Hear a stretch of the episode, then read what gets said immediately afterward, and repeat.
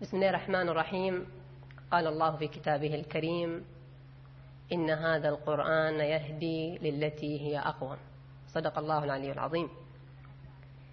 لقد دعا الإسلام ومنذ بزوغ نوره إلى صياغة أفضل من شأنها أن ترفع مستوى الحياة وتحسين من مستوى الناس. فبكل ما تحمل هذه الآية من معاني عظيمة ففيها تتجلى مفاهيم أساسية نحو دعوة الدين إلى التغيير والتبديل إلى ما يصب في مصلحة الأمة على جميع الأصعدة.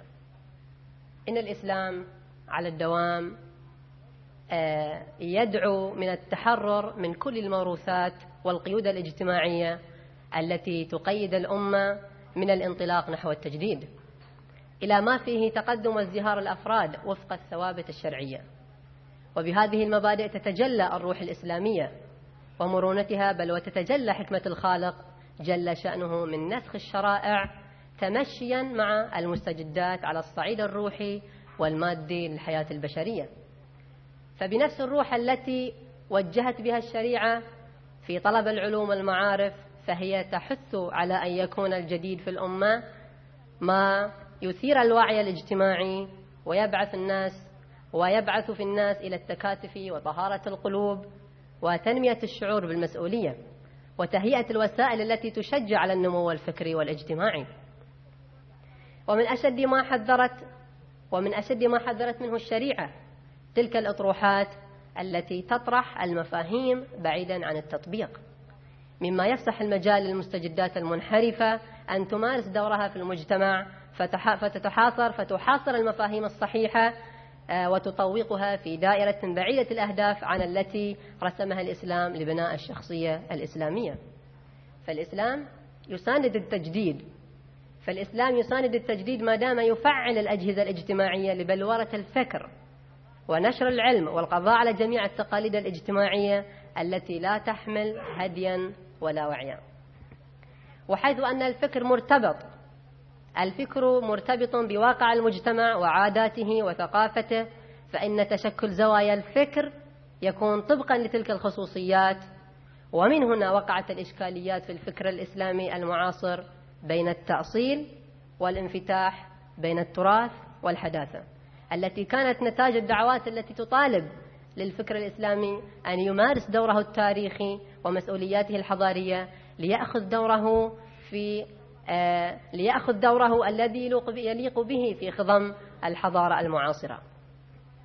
فالتجديد كما يرى أحد الكتاب معناه تجاوز الشروط التاريخية والاجتماعية المعيقة والدخول في شروط متقدمة على خريطة السعي نحو التجسيد المطابق والواقع وتشكيل وحدتهما. والتجديد هنا والتجديد هنا هو في موقفنا من الإسلام لا في الإسلام ذاته لأن الإسلام ليس غابل للزيادة والنقصان. فلنعش معكم هذه الليلة سويعات مع الكلمة الموجهة والفكرة العميقة والنقد البناء ومع سماحة الشيخ الدكتور في محاضرته حول التجديد فباسمكم جميعا ندعو سماحة الشيخ مسبوقا بالصلاة على محمد وآل محمد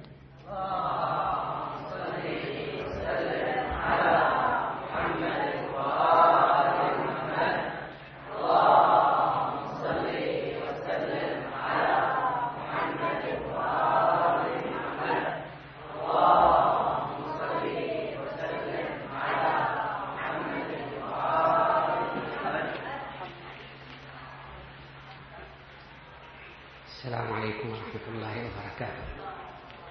الله الرحمن الرحيم. الحمد لله رب العالمين والصلاة والسلام على نبينا محمد وآله الطيبين الطاهرين. الموضوع كما سمعتم من الأخ التجديد والعوائق الاجتماعية التي تقف أمام التجديد. وكمدخل للموضوع لابد من تحديد مفهوم التجديد. التجديد أيضا من المفاهيم المطاطية التي ممكن أن تستغل من قبل الأيديولوجيات الخاصة. فلأجل أن نصل إلى نتائج يمكننا أن نستفيد منها في الواقع العملي في التطبيق الخارجي علينا أن نحدد مفهوم التجديد. ماذا يراد من التجديد في هذا السياق؟ فرق بين الجديد وبين التجديد. الذي يفهم عند الناس عندما نقول هذا شيء جديد يعني أنه لم يكن وانوجد الآن. نقول هذا جديد. التجديد أن يكون عندنا شيء ولكن هذا الشيء أثر عليه القدم لسبب أو آخر وأصبح لا يستفاد منه الفائدة المرجوة أو المطلوبة. نقوم بتغيير هذا القديم بتجديده يعني نصلح هذا القديم ليصبح جديدا يتمشى مع متطلبات الحياة المعاصرة. فالتجديد عندنا شيء موجود ولكن هذا الشيء الموجود أصبح لا يستطيع أن يؤدي وظيفته كما هي مطلوبة. نقوم بتغييره بإصلاحه بترميمه ليصبح بمستوى أداء وظيفته المطلوبة. الشيء الذي تلعبه الأيديولوجيات وعلى مدى التاريخ يعني ليس فقط الآن سأضرب أمثل لذلك. الشيء الذي تلعبه الأيديولوجيات الخاصة هو أنها تفهم الناس بأن, بأن المراد من التجديد هو أن نطرح القديم نترك القديم ونأتي بالجديد نضعه موضع القديم. من الأطروحات اللي أو الشعارات في الواقع اللي كانت آه، تطرح أن الدين جاء في عصره يعني في عصر النبي صلى الله عليه وآله وأدى وظيفته في ذلك العصر واستنفذ أغراضه. فنحن لسنا بحاجة إليه وأصبحنا بحاجة إلى نظام جديد. يعني معنى هذا أن الدين يترك تماما ونأتي بنظام آخر. طبعا أي نظام؟ النظام الذي تدعو له تلك الأيديولوجية التي طرحت هذا الشعار. فمحاولة لإفهام الناس بأن, بأن التجديد يراد منه الإتيان بالجديد. طرح القديم ترك القديم ونأتي بالجديد. إحنا نقول لا. التجديد ليس هكذا. التجديد في كل الأشياء اللي هي تمس واقع الحياة نوع من التطوير. هو الشيء نفسه أن طور إلى ما هو أفضل. أصبح قاصر في أداء وظيفته كاملا نحاول أن نصلح هذا الشيء حتى يؤدي وظيفته كاملا بالشكل الذي يتمشى ومتطلبات المعاصرة بتعبير مختصر جدا نحافظ على أصالة الشيء مع تطعيمه بما يصلح للمعاصرة. يعني يجمع بين أصالته والمعاصرة. هذا هو التجديد يعني المطلوب والذي آه، نتحدث عنه هنا. فتجديد عندنا نوعين في الواقع. نوع نطرح القديم خلاص. نجتث القديم من جذوره ويصبح لا أصالة له ونأتي بالجديد. هذا تجديد من غير أصالة. يعني عندنا آه، مفهوم موجود عند المسلمين أو عندنا عمل من الأعمال نقوم به موجود عند المسلمين أو أي شيء مادي موجود عندنا ويتعلق به حكم آه، شرعي. هذا الذي يريد أن يجدد من غير أصالة لا يلتفت إلى الحكم الشرعي. يلغي الحكم الشرعي من حسابه ويأتي بالجديد وفق ما يريد هو أو ما تفرضه ايديولوجيته عليه. وهناك تجديد مع الأصالة. نجدد لكن نحافظ على أصالة تحدثنا عن الأصالة فيما سبق على أصالة ذلك الشيء ارتباط الشيء بمبدئه بحضارته بجذوره. نحافظ على هذا الإطار للشيء فقط نصلح هذا الشيء. عملية إصلاح فقط لهذا الشيء ليؤدي الوظيفة ويتمشى مع المعاصرة. نأخذ بعض الأمثلة الآن.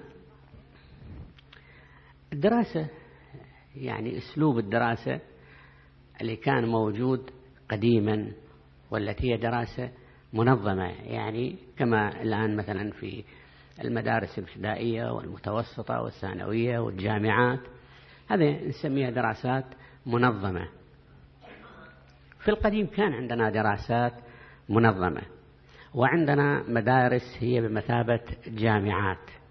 من قبيل المدرسة النظامية في بغداد المدرسة المستنصرية في بغداد آه، القرويين في فاس في المغرب الزيتونة في تونس جامع القيروان أيضا في تونس آه، النجف الأشرف في العراق. كثير الآن لا أستطيع أن أتذكر كل هذه. طريقة الدراسة فيها كانت طريقة فردية أو ما يسمى بدراسة الحلقات. مدرس يجون الطلاب طالب أو طالبين أو ثلاثة أو عشرة أو عشرين قد يبلغون ألف بعض الأحيان يتجمعون في مكان ويلقي الدرس عليهم. لا أسماء مسجلة لا امتحان قبول لا امتحان تخرج كل هذه غير موجودة. الطالب يرتبط بالأستاذ في الدرس فقط. وقد الأستاذ لا يعرف اسم الطالب. طريقة كانت ماشية. يعني ما يقرب من ألف سنة هي موجودة عندنا أو أكثر من ألف سنة. بعد أن حصل اتصال بيننا وبين الغرب وبخاصة أوروبا طبعا الاتصال هل اتصال اجتماعي أو اتصال ثقافي؟ يوجد تأثر.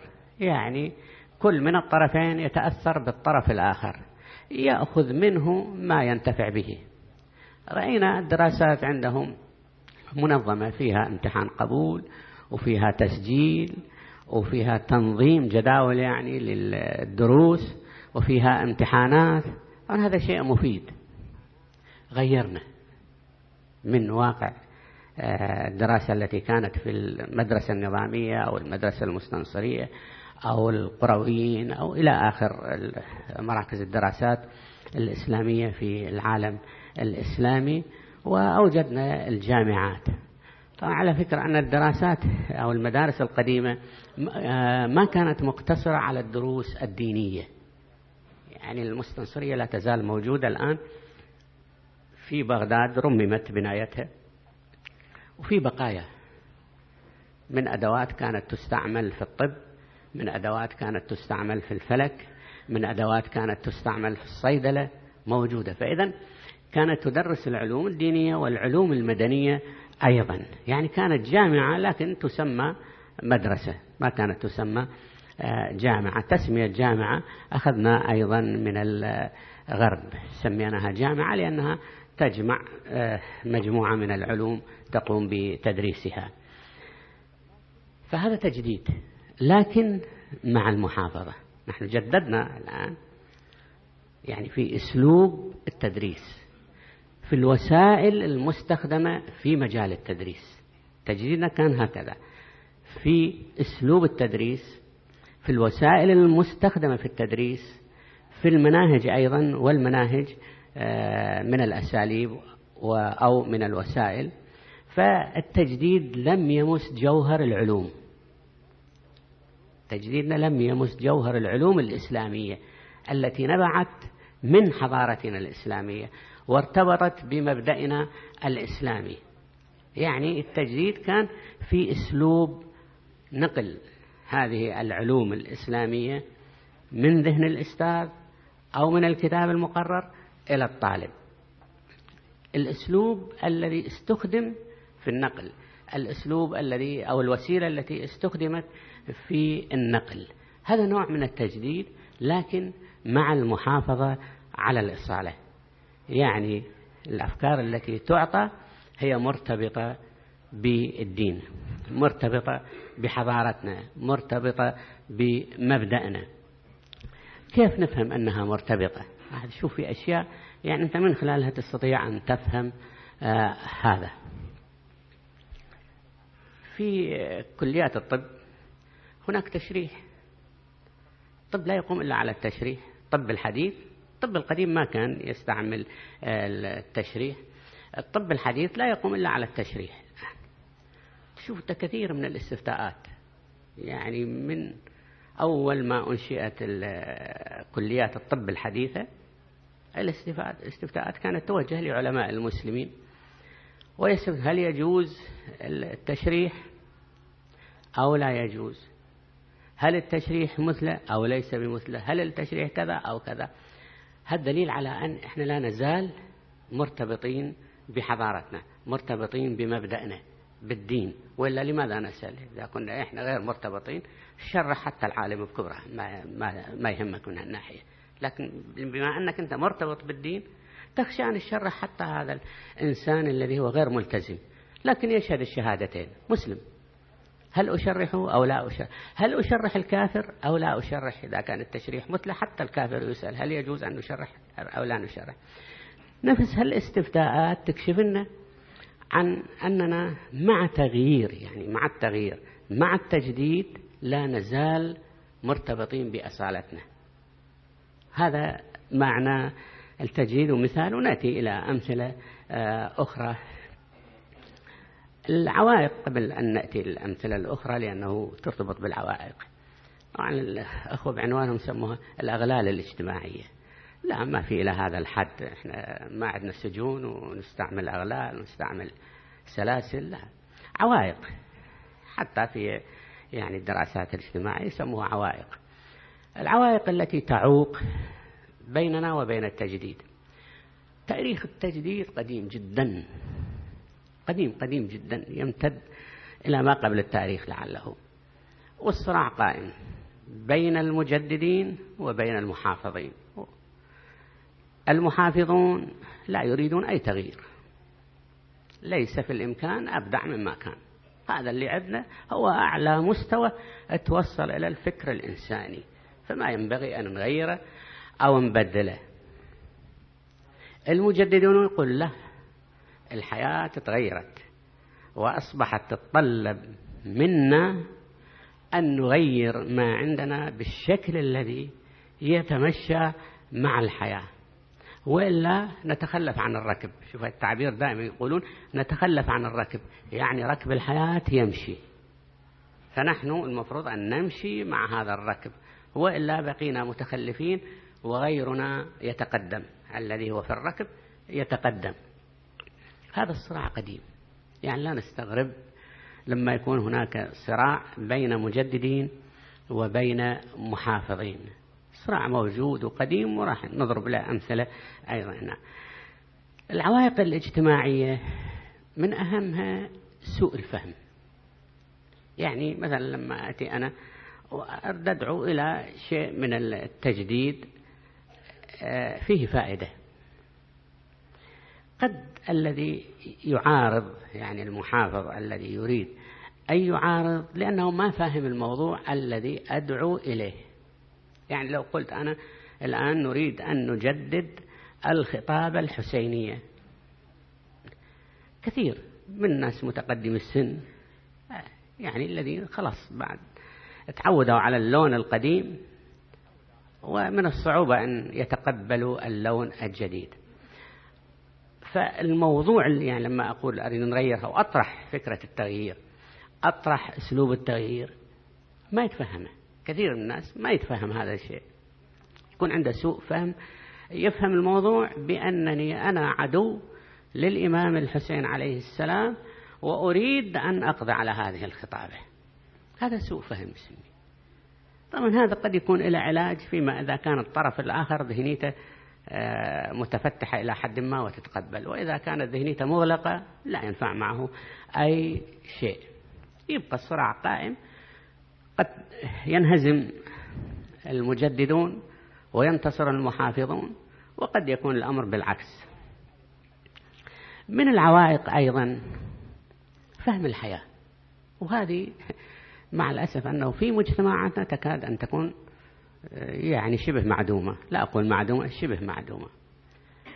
المفروض أن إحنا نحن نعيش في هذه الدنيا نعيش في هذه الحياة. لنا علاقات بيننا ولنا علاقات مع الآخرين ومع الأشياء الأخرى. المفروض نفهم هذه الحياة ونفهم علاقات بعضنا ببعض وعلاقاتنا بالآخرين أيضا. ثم كيف نتعامل مع هذه الحياة؟ الحياة أنت تريد الشق طريقك في هذه الحياة وتريد توجد لك كيان كأمة مو كفرد. كفرد كل تفكير الإنسان أن يحصل على المال الأكثر من أجل أن يحسن مستوى معيشته. هذا لا يدخل في مجال التجديد ولا وليس له علاقة في مجال فهم الحياة. هذا عنده غاية واحدة هو أن يكثر المال من أجل أن يحسن مستوى معيشته. إحنا لا نقول لا يكثر المال هذا شيء اختياري يريد يكثر ماله أو لا يكثر ماله هذا أمر يعود إليه.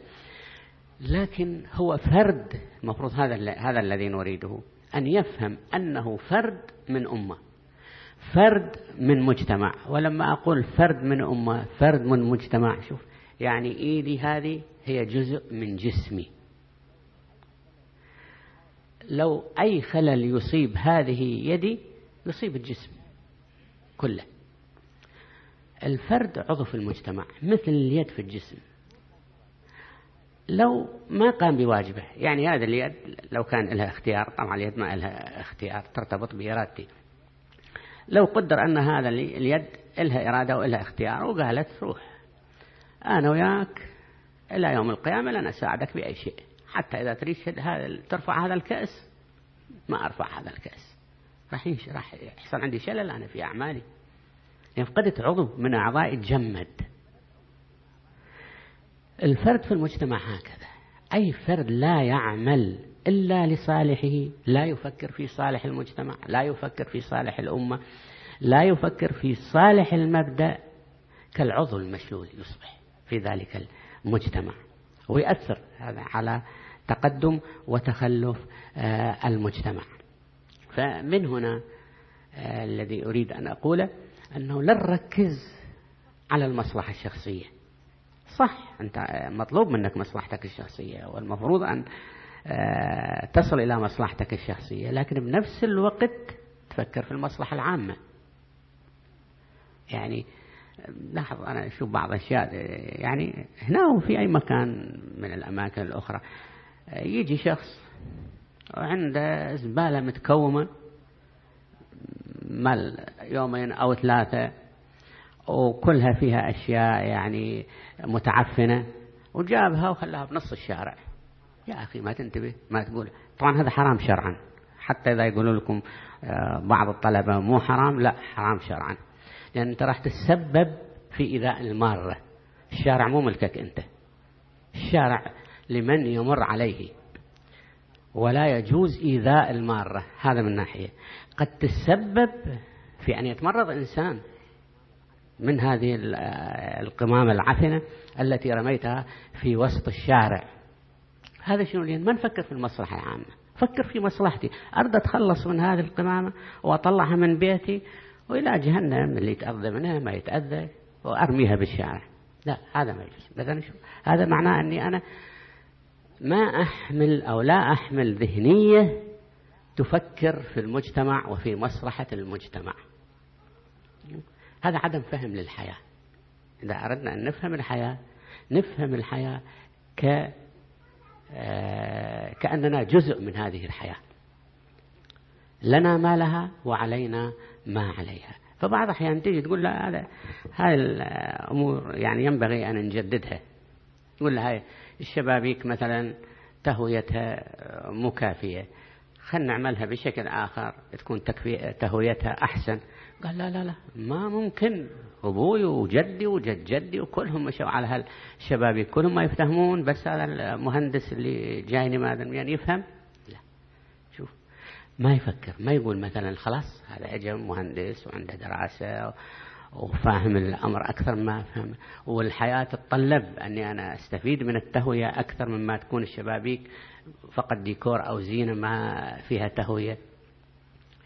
فكثير من الأشياء يعني المعارضة للتجديد المفيد طبعا التجديد المفيد كما قلنا تأتي عن سوء فهم للحياة. ما نفهم الحياة؟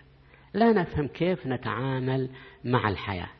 يعني تلاحظ الآن تريد تروح البقالة أو السوبر ماركت.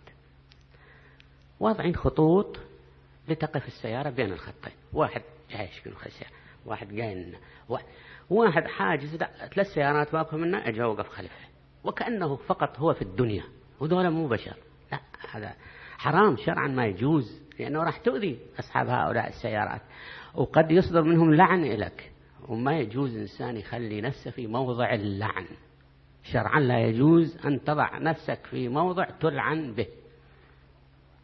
أنت تتضايق. شوف نفسك أنت لو اجى واحد وخلى سيارته مثل ما أنت وضعت سيارتك وشفت خرجت من البقالة أو من السوبر ماركت وشفته راح تتأذى. خلي نفسك في موضع آخر. فدائما يعني إحنا هذا كلها نضرب أمثلة قريبة لواقعنا العملي حتى نفهم شو. مفروض أني أفهم الحياة وأفهم كيف أتعامل مع الحياة. يعني أخذ حقي مع المحافظة على حقوق الآخرين. أنت من حقك أن توقف سيارتك. لكن لا تعتدي على حقوق الآخرين. تخلي سيارتك تخلي الخط تحت سيارتك نص سيارتك. معنى ضيعت مكانين أنت الآن. أو جيب سيارتك تخليها بهالكيفية والوقوف بهالكيفية هذه. معنى حجزت ثلاث سيارات.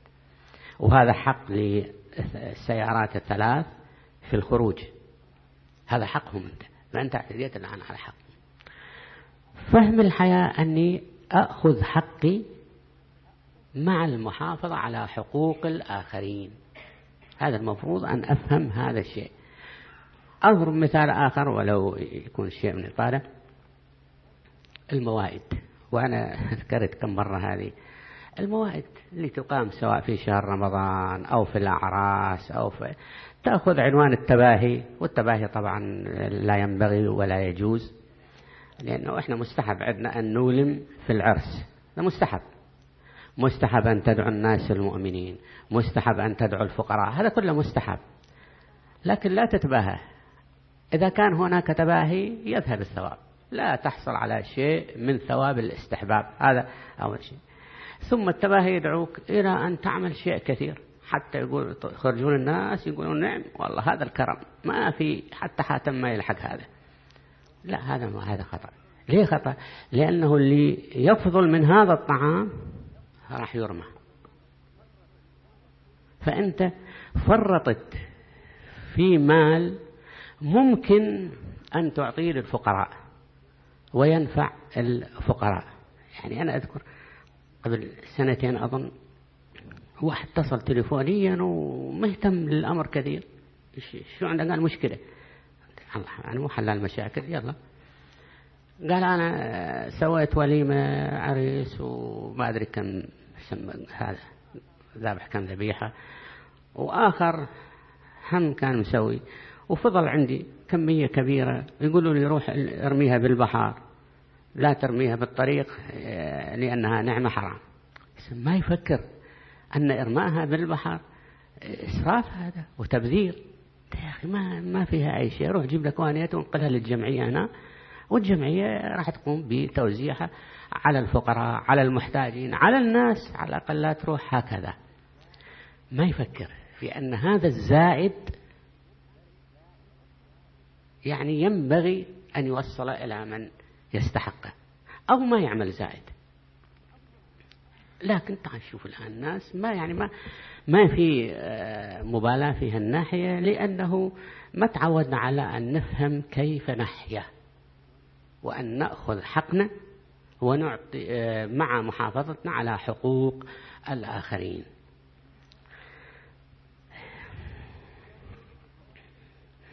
من العوائق الموجودة عندنا يعني أمام التجديد آه، تحكم العادة. في قضايا آه، تتحول إلى عادات اجتماعية. وتترسخ هذه العادة مع مرور الزمن. والإنسان يعني خاصة عندنا اللي آه، تغير المجتمعات فيها بطيء. المجتمعات الأخرى اللي تغيرها السريع ما لا ترى عادة ثابتة. وتشوفهم يعني انت روح هناك للغربيين تشوف حقيقة نماذج ما هذه واحد مزين نص راسه ومخلي نص. واحد مزين مقدم مخلي المؤخر. امرأة صفر زين راسه يعني لأنه ما عندهم عادات مستقرة حتى آه تلزم العادة. من طبيعة العوائد الإلزام تلزم صاحبها. العوائد قد تكون متمشية مع الدين. هذا زين ما فيها شيء. متمشية مع طبيعة حياتنا هذا ما فيها شيء. آه، مع ما يتطلبه الوضع هم كذلك. لكن في بعض العوائد لا.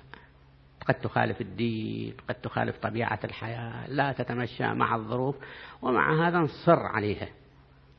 إذا جئنا نريد نغير هذه العادة كفرنا. يمكن أقول لك لا تصلي ما أكفر. لكن إذا قلت غير هذه العادة أكفر في رأيك. ما ممكن تغير من العادات طبعا ما موجودة عندكم هذه في مجتمعات أخرى بس أنقلها لحتى تكون واضحة. في بعض العشائر في بعض البلدان إذا جاء شخص يخطب منهم بنت وافقوا أن يعطوا الأب مثلا طبعا هو ولي أمر وافق أن يعطي جاءوا عمامها وخوالها واخوانها وربما حتى خواتها قالوا لا ما تنطي. ليش؟ انطينا حقنا من المهر. يعني نفترض أن المهر عشرة آلاف. هذا العام الله يعميه أخذ له ألف وذاك العم الثاني أخذ له ألف وهذا الخال أخذ. النتيجة المسكينة ما راح تصفى إلا على خمسة آلاف. هذا كله حرام طبعا ما يجوز. أو ما يجوز أن ينهى إذا كان الرجل كفء والكفء هو المؤمن. ما يجوز له أن ينهى. ثم لو تم يعني ودفع المهر ما من حقه أن يأخذ. يعني هذا ملك البنت صار أبوها ما له حق أن يأخذ منه إلا برضاها. وإذا كانت غير راضية ما يجوز له أن يأخذ. حرام هذا. راحوا. يعني أنا أذكر آه، المراجع اللي كانوا كانوا يرسلوا لهم طلبة ينبهوهم هذا. يقول لا لا هذه عادتنا. أبوي مشى عليها وجدي مشى عليها. يعني أنت الآن تريد تغيرها؟ أنا ما أغيرها. يقول له هذا حرام ما يجوز.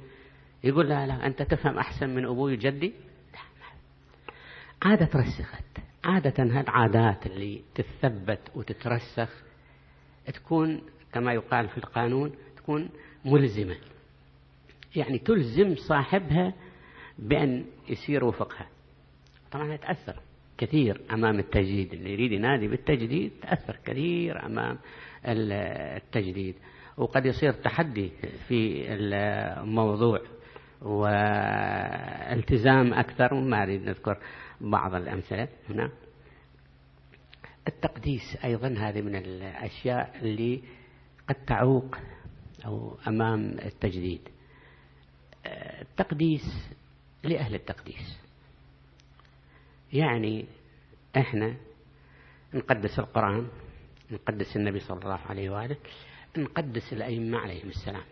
هذا من حيث الرجال. نقدس الزهراء عليه السلام. أما من عدا هؤلاء ليس لهم تقديس لهم احترام. تحترم أبا ذر تحترم عمار تحترم المقداد تحترم فلان فلان فلان. العالم الفلاني الرجل المؤمن الفلاني تحترم احترام ما في تقديس. التقديس لأهل التقديس فقط. فكرة عندك تدخل في عقيدتك فكرة التوحيد فكرة النبوة فكرة الإمامة فكرة المعاد تقدسها. صح. ضروريات الدين من قبيل وجوب الصلاة وجوب الصوم وجوب الحج. حرمة الخمر حرمة القمار. هذه كلها ممكن. تصل إلى مرحلة تقديس الفكرة يعني تقديس الحكم آه، حتى تحافظ على هذا الشيء. لكن عندنا قضايا عادية لا معنى لأن تقدس لأنه إذا قدست يصعب أنك أنت تجي تحاول أن تجدد. يقول لك لا هذا آه، جزء من عقيدتي هذا جزء مما أؤمن به هذا كذا كذا كذا. هو في الواقع ليس بجزء من عقيدته. لكن التقديس جعله يتخيل أو يتوهم بأن هذا من عقيدته. التقديس أيضا عائق قوي أمام التجديد. إذا أردنا أن نجدد يقف أمامنا هذا التقديس والأمثلة كثيرة وما في داعي إلى أن نتحدث عن هذه الأمثلة. مجال التجديد. الآن بعد أن فهمنا معنى التجديد وهو الذي يحافظ على الأصالة. وفهمنا العوائق التي تقف أمام التجديد. إذا أردنا أن نجدد لابد من أن نذلل هذه العوائق. المجال الذي يكون فيه التجديد. شوف عندنا أشياء نسميها ثوابت وعندنا أشياء متغيرات. الثوابت. لا مجال للتجديد فيها. حلال محمد حلال إلى يوم القيامة وحرام محمد حرام إلى يوم القيامة. قبيل وجوب الصلاة. ما في مجال لندخلها ندخل عليها التجديد لأنها ثابتة بالضرورة من الدين. وجوب الصوم حرمة الخمر مثلا حرمة الزنا. هاي المح... الأشياء الحلال والأشياء الحرام اللي ثابتة بالضرورة من الدين. يعني كل مسلم يفهمها. ما في مسلم ما يفهمها. ولا تحتاج إلى إقامة برهان لإثباتها. هذه لا مجال للتجديد فيها. في واحد يجي يقول أنه بدل ما نصلي ركعتين الصبح خنشيل الظهر اللي هي أربعة نخليها الصبح رياضة. الأربعة طبعا حركة أربع مرات. رياضة أكثر من الحركة مرتين. والظهر إحنا تعبانين خلينا نجيب الركعتين خليها الظهر. لا نقول هذا حدك وقف حدك. هنا خط أحمر يحرقك حرق إذا تريد تحرك. ما في مجال هنا فالثوابت في العقيدة في الدين لا مجال للتجديد فيها. يجي واحد يقول أنتم تقدسون أهل البيت كثير تقدسون أهل البيت. خلينا نترك خلينا نخفف خففوا من تقديس أهل البيت. لا تقدسوهم بهذه الكيفية هذه الكثرة. هذا لا مجال لأنه تقديس أهل البيت جزء من عقيدتنا. ثابت بالضرورة من المذهب وحتى من الدين بالنسبة إلى حب أهل البيت هذا. فهذا ما عليه ما لا يمكن المساومة عليه. تجيني قلل من تقديسك للنبي قلل من تقديسك للأئمة هذا ما ممكن. أقول لماذا تعتقدون بالعصمة أنتم؟ تركوا العصمة ونلتقي وياكم وأنتم تلتقون ويانا. ما ممكن. عصمة أهل البيت والأئمة عليهم السلام عموما. ثابتة بالضرورة من المذهب. ليس فيها مساومة ولا مجال للتجديد فيها. فعندنا ثوابت غير قابلة للتجديد. إذا كان نريد نجدد نجدد في المتغيرات التي تخضع للاجتهاد. لأنها غير ثابتة. اجتهاد متغير. مجتهد يقول بمثلا نجاسة الكتابيين مجتهد آخر يقول بطهارة الكتابيين. فما في يعني ثابت. الاجتهاد ما في شيء ثابت. يدور مدار فهم المجتهد للدليل. قد يفهم من الدليل وجوب قد يفهم من الدليل الحرمة. آخر يفهم الاستحباب آخر يفهم الكراهة. المتغيرات حتى في حياتنا العادية هذه الأشياء اللي قابلة لأن تتغير يدخل فيها التجديد. إذا نفهم النقطة مجال التجديد. أين نستخدم التجديد؟ أين نجدد؟ في الثوابت غير ممكن. في حياتنا العادية. أنت فلان ابن فلان. يجي يقول لك واحد خلينا نجدد. بلاش تكون ابن فلان خليك ابن فلان الآخر. ما ممكن. هذا شيء ثابت حقيقة. ثابتة غير قابلة لأن تتغير. وكل الآثار الشرعية مترتبة عليها الآثار القانونية مترتبة عليها. تروح القاضي يطردك. تروح دائرة الأحوال الشخصية يطردوك. لكن أنت مجنون. شو؟ أنت ابن أبوك خلاص. مو يعني ففي حتى في حياتنا في ثوابت غير قابلة للتغيير يقول يقول لك تعال أنا أدفع لك أنت تعبان وهلكان جابك يمكن ريالين أو ثلاثة. أنا أنطيك فد ألف ريال بس أخذ عينك. ما يجوز. أخلي لك أخلي لك من هاي اللي ما يسموها العدسة. تطلع تطلعك أجمل وتكون يعني محبوب أكثر عند الناس منظرك. لا هذه ثوابت الأعضاء الرئيسية. الأعضاء الرئيسية في بدن الإنسان غير ممكن المساومة عليها وهو حي. أعضاء غير رئيسية ممكن. في عندنا في حياتنا ثوابت. هذه الثوابت لا يساوم عليها فلا يدخلها التجديد. وعندنا متغيرات يدخلها التجديد. يعني يقول لك أنت بدل ما ظال بهالغترة وأنت تشتغل بالصحراء وبين حين وآخر جاءت عاصفة وطارت هالغترة خلي لك عقال وخلي عقال قوي. ما فيها شيء هذا. لأنه هذا في فائدة لك ومصلحة. تمشي أنت بالصحراء. يعني هذا الثوب بالصحراء هو أساس لبس الثوب عند العرب هو هذا. يقول لك لا لو تلبس بنطلون للعمل يعني أحسن. فعلا هو البنطلون للعمل أحسن.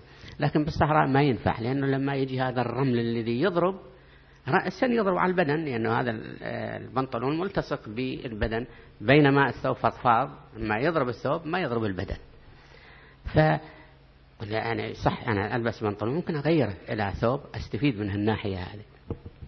ففي أشياء في حياتنا ثابتة سواء كانت هي دينية أو غير دينية هذه لا تقبل التغيير ولا تقبل التجديد ولا المساومة عليها. في أشياء غير ثابتة ممكن أن يدخلها التجديد يدخلها التغيير لكن نلاحظ دائما التجديد يكون لما هو أفضل. طبعا هذا من ناحية عقلية يعني. لما تجدد الشيء تجدد لما هو أحسن لما هو أفضل آه، لتستفيد منه أكثر في أداء الوظيفة. أعطي بعض الأمثلة اللي مرت في تاريخنا. الخطابة الحسينية طبعا الخطابة الحسينية تطورت مع الزمن. في البداية كان شعراء يدخلون على الأئمة عليهم السلام وموجود في كتاب الأغاني لأبي فرج الإصفهاني وكتب الكتب الأخرى أيضا. أن السيد الحميري رحمه الله دخل على الإمام الصادق. وأنشده مرثية في الحسين عليه السلام. ومرر على جدة الحسين وقل يحظمه إلى آخره. الدعب الخزاعي دخل على الإمام الرضا وقرأ هذه التائية المعروفة التي فيها رثاء الحسين.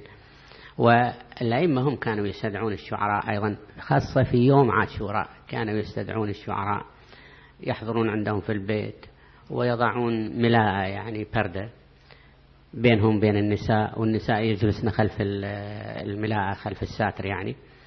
أو يقرأ شعره. والقديم كانت القراءة بطريقة إنشاد مو طريقة إلقاء كما هي الآن. يعني بطور وتلحين يلقى قصيدة. ويسمع الصراخ يعني صراخ النساء وبكاء النساء عويل من خلف الستار. بعد فترة من الزمن تطور هذا اللون إلى آه، كتابة المقتل قراءة المقتل وكتابة آه، شيء من سيرة الإمام الحسين من خروجه من المدينة إلى وصوله إلى كربلاء.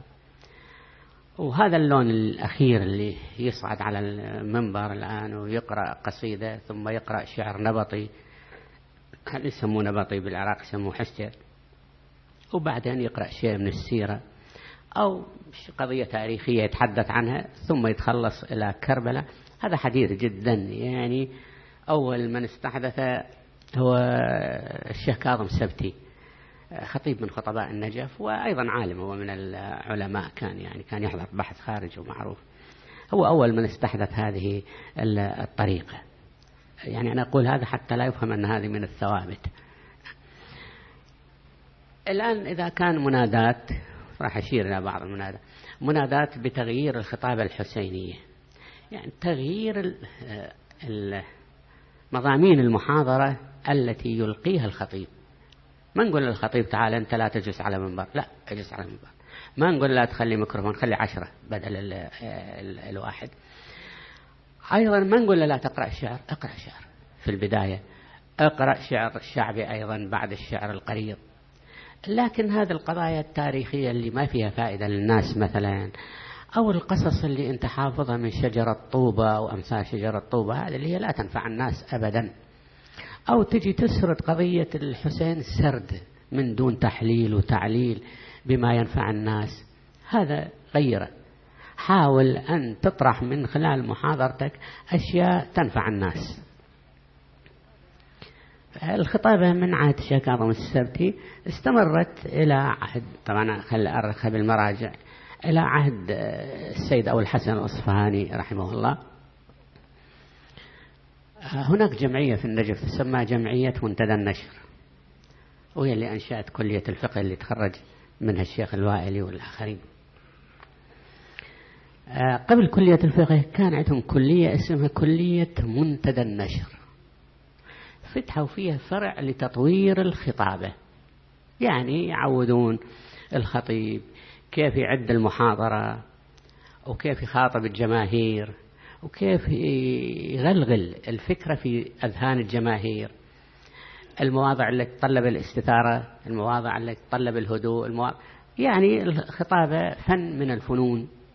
فنعلمه فن الخطابة. وأكثر من هذا الموضوعات التي تنفع الناس هو المفروض يتعلمها يعدها يروح يدرس. مو بمجرد أن يشوف صوته حسن ومسك له خطيب قبله وقام يمشي وياه وذاك يحفظ شعر وهو يجي يقرأ الشعر. وبعدين يروح يقرأ آه، مثلا كتاب من الكتب اللي فيها مجالس أو أستاذ ينطي مجلس. هو ما عنده كل علم. يعني أنا مرة سمعت خطيب هنا طرح موضوع فلسفي على مجموعة من الفلاحين. كان فاتحة وأنا رايح هناك. يعني هذا إلا نجيب له ابن سينا ونجيب له الفارابي ونجيب له الطوسي يلا يفهمون كلامه. هو على هالفلاحين القاعدين حتى هم اللي ما يفهمون. واحد نام وواحد قام يتثاوب واحد ما يعني خلاص ما ما ينشدون إليه. لأن كلامه ما يفهمون كيف ينشد وهو أنا واثق لأن أدري بما عنده دراسة هو لو تقول له وضح لي قراءتك؟ ما يدري. شاف الموضوع موجود وشاف به كلام صعد له قال هذا اللي يخليني عظيم في عند الناس خليني أحفظ صم كأنه عنده امتحان حفظ صم وإجا وألقى هذا ما ينتفع من الناس أبدا. أنت تجيب المعلومات بحسب مستويات مستمعيك. تفيد كل الطبقات أو كل الفئات التي تحضر ففتحوا فرع هذا في المنتدى عود الموضوع لتطوير الخطابة.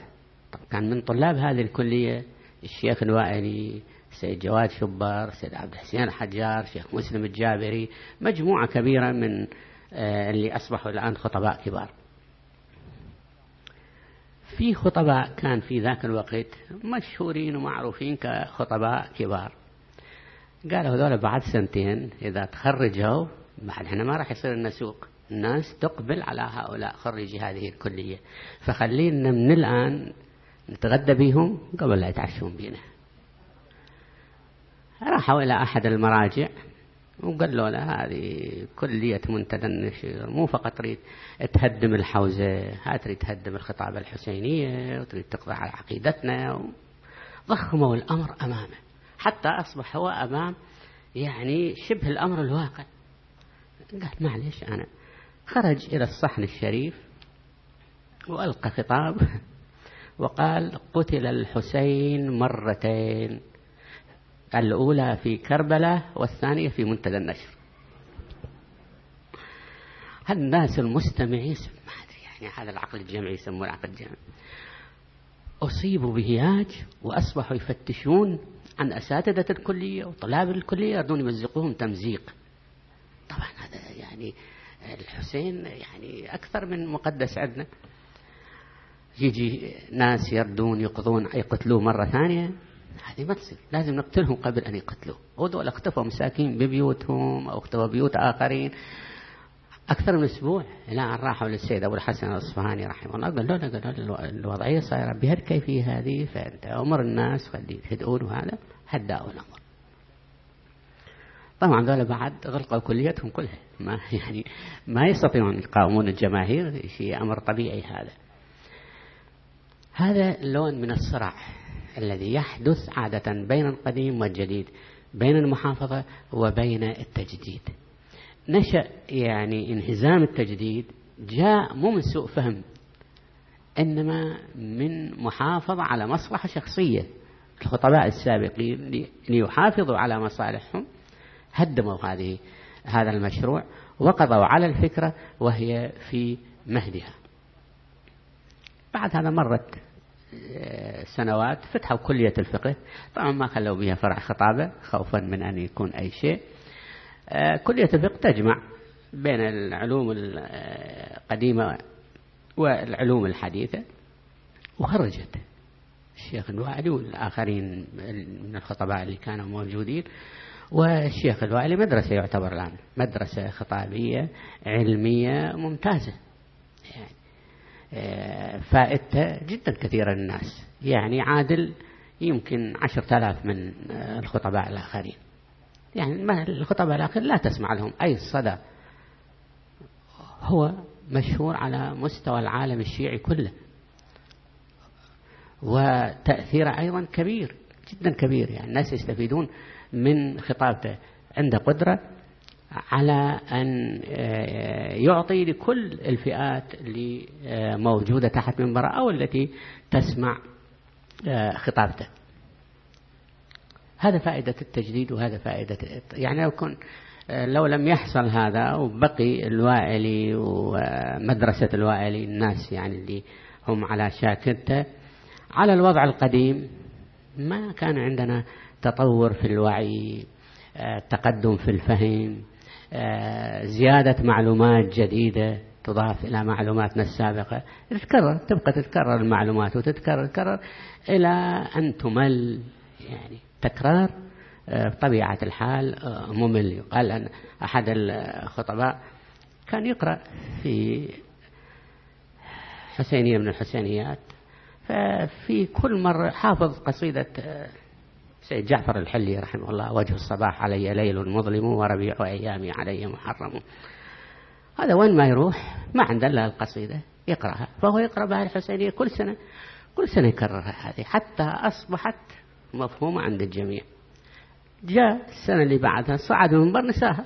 نسى هو نسى القصيدة اللي كثرت ما يكررها أيضا هو نساها. واحد من الحاضرين قال له مولانا لا تنسى جيبها ماكو غيرها بعد وجه الصباح وخلاص. فهكذا خطيب لا ينفع حقيقة لا ينفع ما يفيد من مرة. يعني أنا شفت واحد كنا من كنا في جدة واحد يجي كل ليلة على كل الله يثيب على عمله. يقرأ بالمكان اللي كنا نروح له. هذا حافظ أبيات من تائية دعبل أفاطمة لو خلت الحسين مجن يمكن خمس أبيات أو ستة. وليلية يقرأها. يعني ملينا حقيقة. يعني شو يعني تقرأها؟ يعني ما يصير ليالية ليالية يقرأ أبدا. يبدو أنه ما حافظ غير المسكين هذا. فالناس تريد الجديد. يعني لما أنت تكرر الموضوع تكرر تكرر ممل يفتشون عن آخر. فإحنا لما نطالب بتجديد الخطابة الحسينية نريد الخطيب المعلومات اللي يعطيها إلى الناس تتمشى مع المستوى.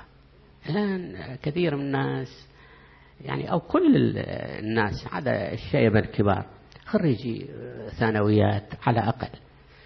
بعضهم خريجي جامعات بعضهم خريجي معاهد.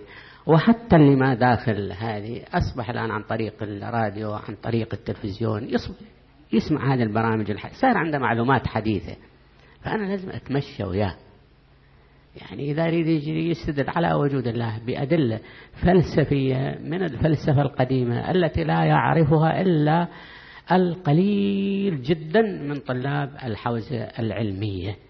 أي يضيع الوقت هذا. مضيع الوقت ولا يستدل. لكن لو يستدل بأدلة علمية يأخذها من آه، العلوم الطبيعية أو العلوم الإنسانية الناس يفهمونها. اللي دارس يفهم اللي مدارس إذا توضح له المطلب أيضا آه، يفهمه آه، مثال آخر ونعطي الدراسة الحوزوية. الدراسة الحوزوية طبعا دراسة تتميز بالأصالة وبالعمق لكن تحتاج إلى شيء من التجديد. ما أريد أدخل بإضافة علوم أو حذف علوم لا. تضرب مثال واضح جدا. عندنا البنوك الآن والشركات الحديثة. البنوك أصبحت موضع ابتلاء كل الناس حتى المرجع الفلوس اللي يستعملها في بيته للأكل والشرب واللبس والفرش وهذا هي مرة على البنك. ما في الآن. أنا أتحدى إنسان يجيب لي نقد يتعامل به غير مار على بنك من البنوك. فكلها مرة. الأموال اللي نستلمها إحنا كرواتب بيع شراء إجرة عمل كلها مرة على البنوك. المفروض يعني إذا كنا نحن نريد فقهنا يكون بمستوى الحياة ويرتبط بالحياة. وينفع الناس ندخل البنوك كمادة دراسية في الحوزة. لا أن يقال للمرجع ما رأيكم في كذا افتونا مأجورين؟ هذا لا ينفع. المفروض أن الطالب اللي يجيك وهو ليس بمجتهد يجيك هنا وحتى إذا كان مجتهد ويأتي. هنا المفروض هو دارس البنوك دراسة فقهية. أنا لا أقول يدرسها دراسة اقتصادية لا يدرسها دراسة فقهية. الشركات الآن الشركات في كل شهر أنت لو يعني تتابع آه، معاملات البنوك تتابع معاملات الشركات كل شهر يستجد جديد. المفروض هذه تدخل في مناهج الحوزة كمواد دراسية وتدرس دراسة فقهية. الآن مجمع الفقه الإسلامي في جدة والآخر في مكة ومجلس الشؤون الإسلامية في الأزهر. آه، أنا نسيت بعض أسماء المراكز. آه، توجهت إلى دراسة هذه المعاملات الحديثة. ندوات دورات وتطرح فيها بحوث مختلفة عن هذه المعاملات الحديثة. فعندما ندعو للتجديد في الحوزة بإضافة هذه المواد لأنها موضع ابتلاء الناس لا يعني هذا أننا نريد أن نهدم الحوزات. لا بالعكس نريد أن نخلي الحوزات ترتبط بالناس والناس يرتبطون آه، بها. يعني نجيب بعض موضوعات آه، يعني تبحث وتدرس الناس لا يستفيدون منها. يعني ما عادت ما عاد لها وجود في حياة الناس الآن. ليه نضيع وقت إحنا في دراستها؟ تقول له أنه هذه لا تدرسها؟ قال لا. شلون؟ الطوسي درسها وصار مجتهد. العلامة درسها وصار مجتهد. ما نقول أنه ما تصير مجتهد. تقدر تصير مجتهد بدون أن تدرس هذه تدرس المواد الأخرى وتدرس المواد التي يستفيد منها آه، الناس وينتفع منها آه، الناس. في طبعا الحوزة والخطابة هذه آه، الكلام حولها طويل وعريض وما أريد فقط نأخذ شيء اجتماعي وهو غلاء المهور. هذا من العادات. يعني آه، غلاء المهور من العادات وإلا من الناحية الشرعية ما عندنا هكذا. ممكن أن تعطي أنت المبلغ الكبير من الناحية الشرعية ما الشرع لا يمنع من أن تدفع مليون.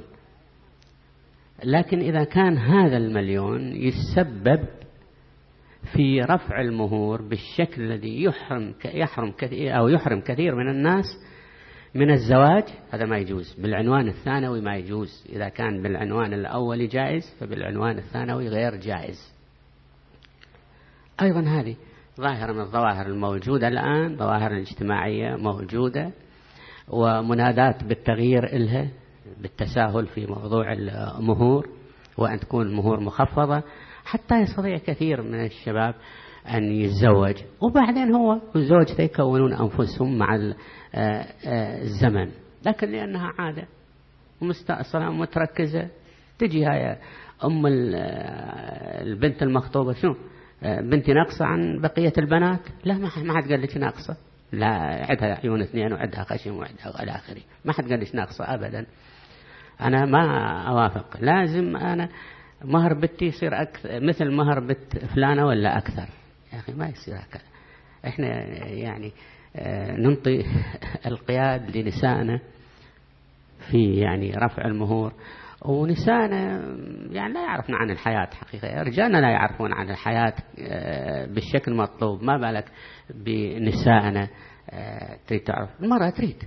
المرأة الرجل حتى يعني تريد منه حتى لو يروح يسرق. شيء منه. لازم تجيب جيب لي كذا وجيب لي كذا. لا. هذا لم راح يضر المجتمع. راح يكثر العزوبة. وطبعا ربما يكون أضرار وأخطار على هذا. فالمنادات والدعوة لتخفيض المهور هذا مطلوب. ومشى الآن حقيقة في كثير من عشائر وكثير من المدن الآن انطلقوا هالانطلاقة آه،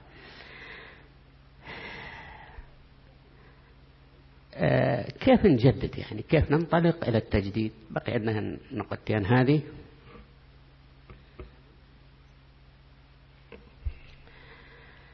التجديد يتطلب من عندنا أن نفهم الحياة. هذا شيء أساسي. ولا لا ما أستطيع أن يعني أجدد إذا أنا لا أفهم الحياة ولا أفهم متطلبات الحياة ولا أفهم كيف أتعامل مع الحياة. آه، قد يكون من خلال التجديد آه، أخرب أكثر. ولا أعمر فنحاول دائما أن نفهم الحياة التي نعيش فيها ومتطلبات هذه الحياة يعني الراعي المصلحة العامة في تصرفاتنا إلى جانب مراعاتنا للمصلحة الخاصة. لا دائما نخلي المصلحة الخاصة تطغى على المصلحة العامة أو تندك أمامها المصلحة آه، العامة. إذا فهمنا هذه الفكرة وحملناها وأخذناها كمعيار ومقياس في سلوكنا استطعنا أن نجدد التجديد إلى ما هو أفضل وإلى ما هو أحسن وأكتفي بهذا المقدار والحمد لله رب العالمين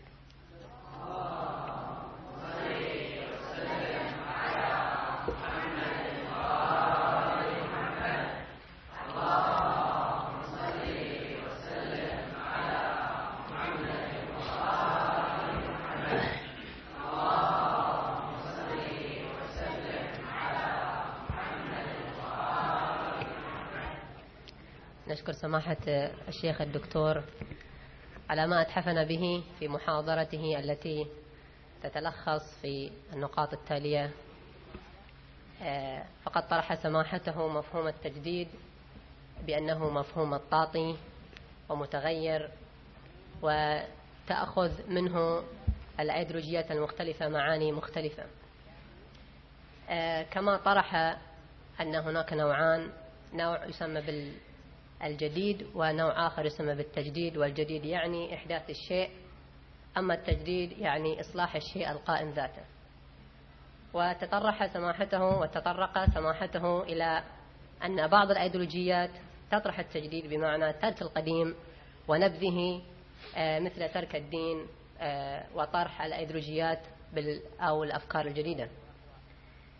آه، أشار سماحته أيضا إلى وجهة نظر الإسلام في التجديد وهي الحفاظ على أصالة الشيء مع الأخذ بالمعاصرة. وأشار إلى أن التجديد نوعان تجديد بطرح القديم وتجديد بأخذ القديم وإصلاحه ليتمشى مع المعاصرة. وأشار في بعض أمثلته إلى نظم الدراسة وتحولها من النظام على النمط المدارس القديمة إلى الدراسة المنظمة في شتى العلوم. فكان التجديد في نقل الفكرة لا في الفكرة ذاتها. وتطرق سماحته إلى عوائق التجديد الاجتماعية بين المحافظون والمجددون منذ القدم والتي تتلخص في ثلاث نقاط. سوء الفهم للتجديد آه، طريقة فهم الحياة والتعامل فيها مع الآخرين والقصور على المصلحة الذاتية العادات الاجتماعية التي لا تتمشى مع المصالح الدينية والحياتية.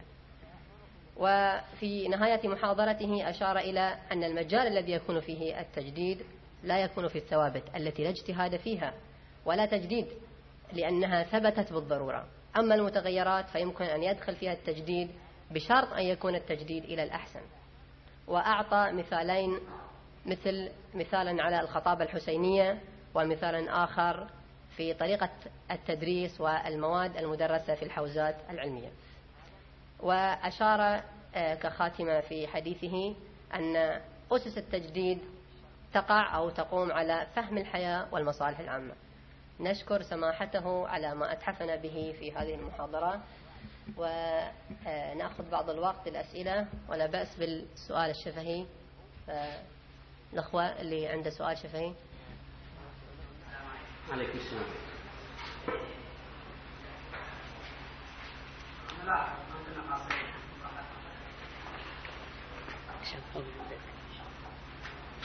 تفضل اسمعك شيخ تفضل. لا هو نعم ان علماءنا في المنطقة يعني ما في مثلا ما نقدر نحطهم في نظام الاداري للمجتمع ما نقدر نحطهم في اطار لأن هذا نظام مثلا تشوف طالب العلم سواء كان مبتدئ أو حتى مجتهد يعني المجتهد مسؤول امام من يعني في المجتمع؟ يعني ناهيك عن طالب العلم المبتدئ أو تو قاطع مشوار. رجل الدين مسؤول أمام من؟ المجتمع. يعني لو كان هناك نظام مثلا على سبيل هيئة مشكل مجموعة من علماء الدين في المنطقة عندنا يعني يعني من صفوة إلى زيهات من تاروس إلى لاجان. تشكل هيئة تدير أو تكون مسؤولة عن شؤون علماء الدين عن ماذا قدم علماء الدين للمجتمع ماذا ينقص المجتمع من علماء الدين. أيضا شؤون طلاب العلم المستجدين وغيرهم ماذا ينقصهم ماذا يلزمهم؟ وهل هم يعني ملتزمين بأدائهم تحصيلهم العلمي أو أدائهم العملي أو لا؟ هل نعتبر هذا الكلام يعني أو هذا المفهوم نوع من أنواع التجديد في واقع المعارضة؟ يعني هو أسلوب من الأساليب اللي ممكن أن يستفاد منها وهو موجود في بعض البلدان. يعني مجلس يلتقون به في كل شهر أو في فترة محددة ويتداولون الشؤون التي ترتبط بعملهم كمبلغين فيعني هذا الشيء لو يتحقق شيء مفيد ما في شك يعني ما. أما كيف يتحقق هذا طبعا أنا لا أزال في بداية التحصيل مع نعم. نعم. جزاكم الله خير. سؤال.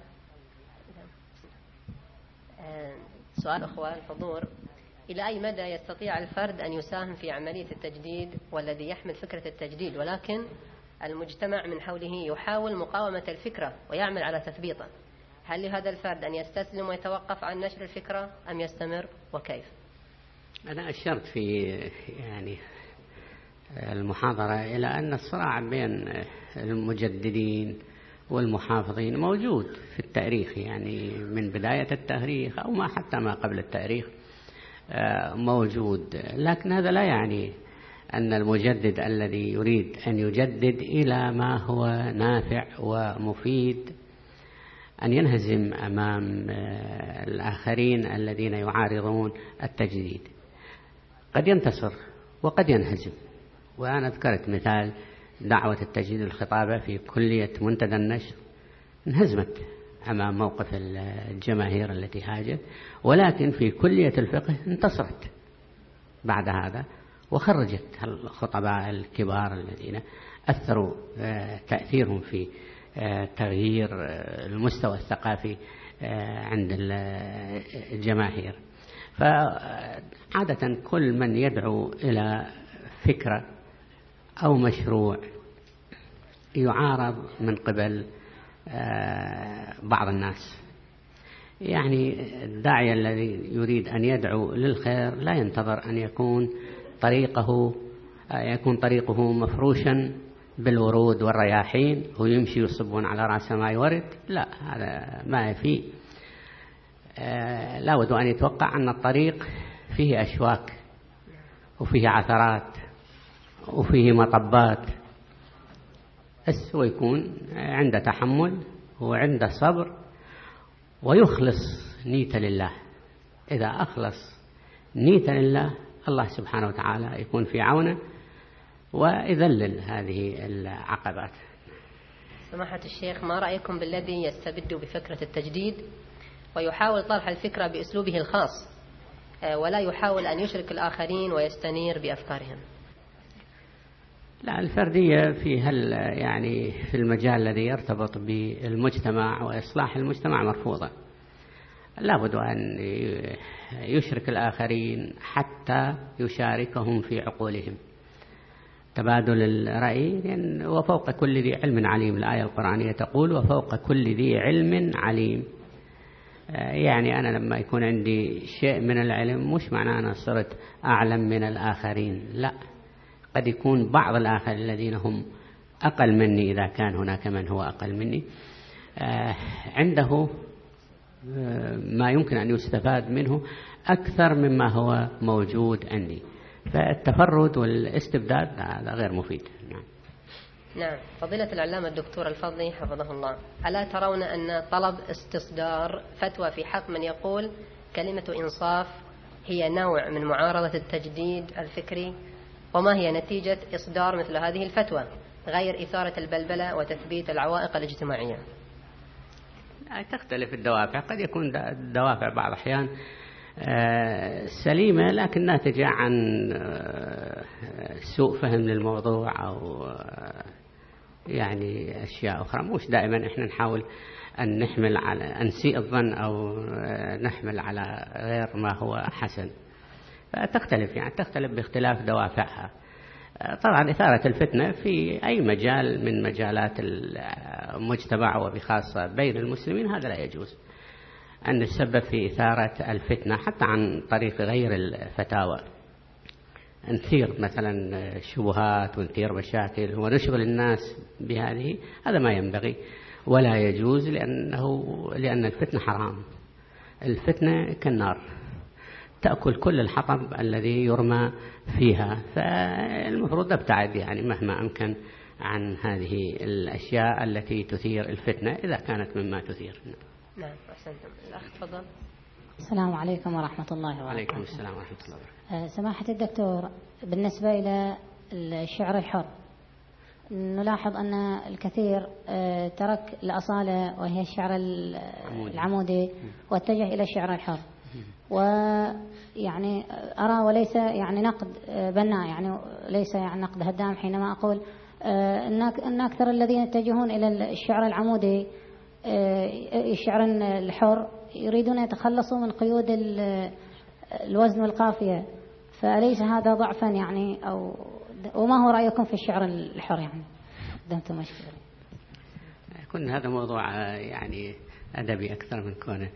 يرتبط بموضوعنا. الشعر الحر طبعا موزون فقط غير مقفى يعني. هذا من هذه من ناحية الوزن موزون لكن يأتي على البحور الصافية يعني اللي تفعيلاتها آه، واحدة مثل مفاعيل مفاعيل أو فاعلات فاعلات. آه، الشعر الحر آه، يعني في تأريخ نشوءه طبعا أنا ما أدري الله أعلم يعني. في تأريخ نشوءه يذكر أنه جاء متأثرا بما ترجم عن اللغات الأخرى. عادة ترجم شعر في بدايات هذا القرن أو القرن العشرين إحنا صرنا بالواحد وعشرين. في بدايات هذا القرن ترجم بعد الحرب العالمية الثانية. آه، ترجمت آه، قصائد إنجليزية قصائد فرنسية إلى اللغة العربية. آه، هذه الترجمات كانت سبب لانبثاق هذا الشعر الشعر الحر. هذا يعني ما يقال في تاريخه بشكل حسن. وهناك طبعا شيء سيقال أن الشعر الحر آه، كان دعوة صهيونية لإبعاد الناس عن الشعر العمودي لأن الشعر العمودي كان له دور كبير في استثارة الجماهير. وأرادوا أن يتخلصوا من هذه الوسيلة فجاءوا بالشعر الشعر الحر لا. لا. حتى إذا ألقي لا يستثير الجماهير لأنه يفقد آه، الموسيقى اللي موجودة في القافية التي تؤثر في السامع وبعد هذا دعي للغموض أيضا يعني المعنى لا يفهم وطبعا ما يعني حقيقة ما استفدنا إلا أنه أسلوب من الأساليب الشعرية في الأدب العربي فقط لم نستفد منه كما استفدناه من الشعر آه، العمودي. نعم هذا الذي أستطيع أن أقوله في الموضوع. نعم.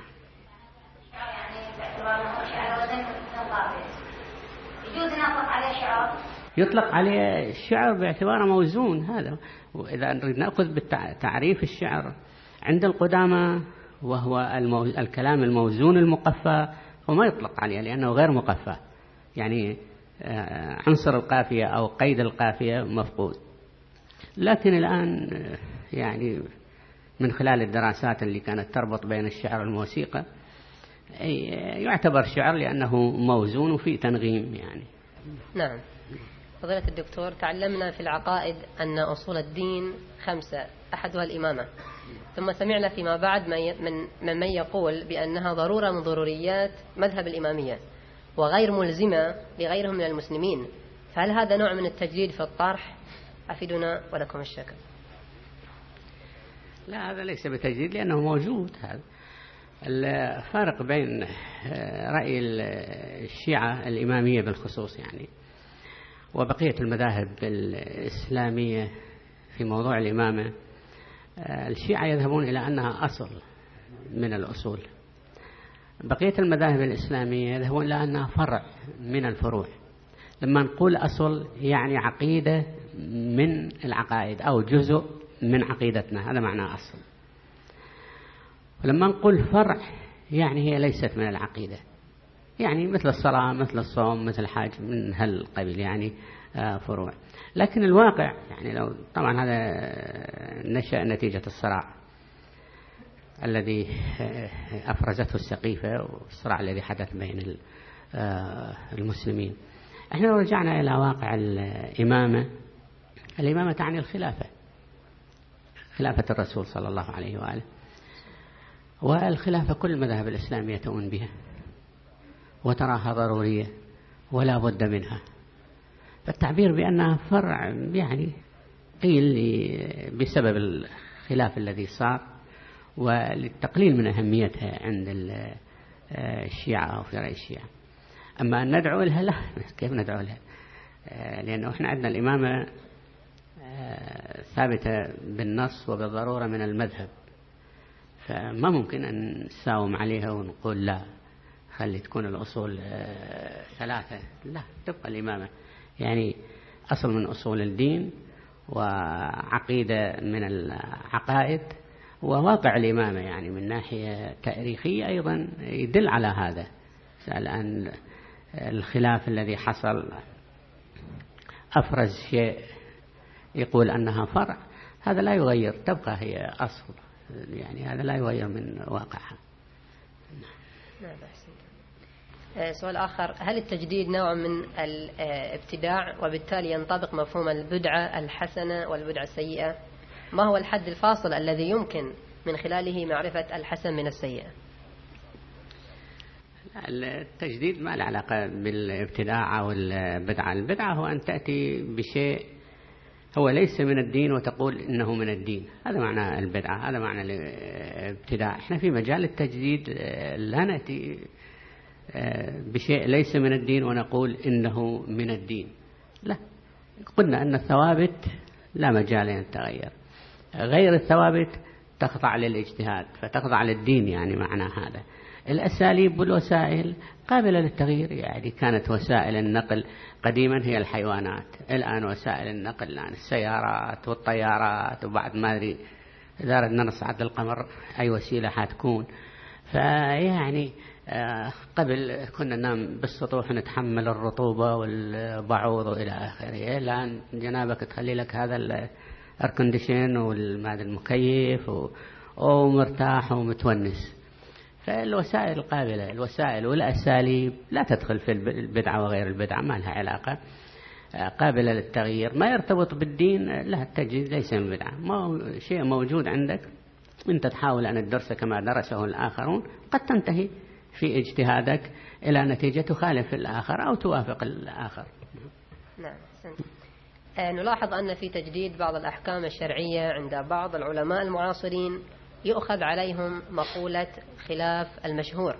فما هو هذا المشهور؟ هل هو أحكام العلماء القدامى مثل الشيخ الصدوق والشيخ المفيد؟ آه، أم المشهور هو رأي العامة؟ ما هو تعليقكم على هذا؟ لا المشهور يعني رأي أكثر الفقهاء هذا معنى المشهور. يعني كمثال نجاسة وطهارة الكتابين عند من كرر هذه. المشهور بين الفقهاء فقهاء الإمامية طبعا نجاسة الكتابيين. القائلون بطهارة الكتابين قليلين. يعني لو أخذنا نسبة عملنا نسبة أخذنا إحصائية بالفتاوى كلها. من ابن الجنيد أو ما قبل ابن أبي عقيل الذي هو أقدم المجتهدين إلى عصرنا هذا نفترض صار عندنا 500 فتوى يعني إذا أخذنا نسبة القائلين بالطهارة إلى نسبة. يمكن يطلع 98 القائلين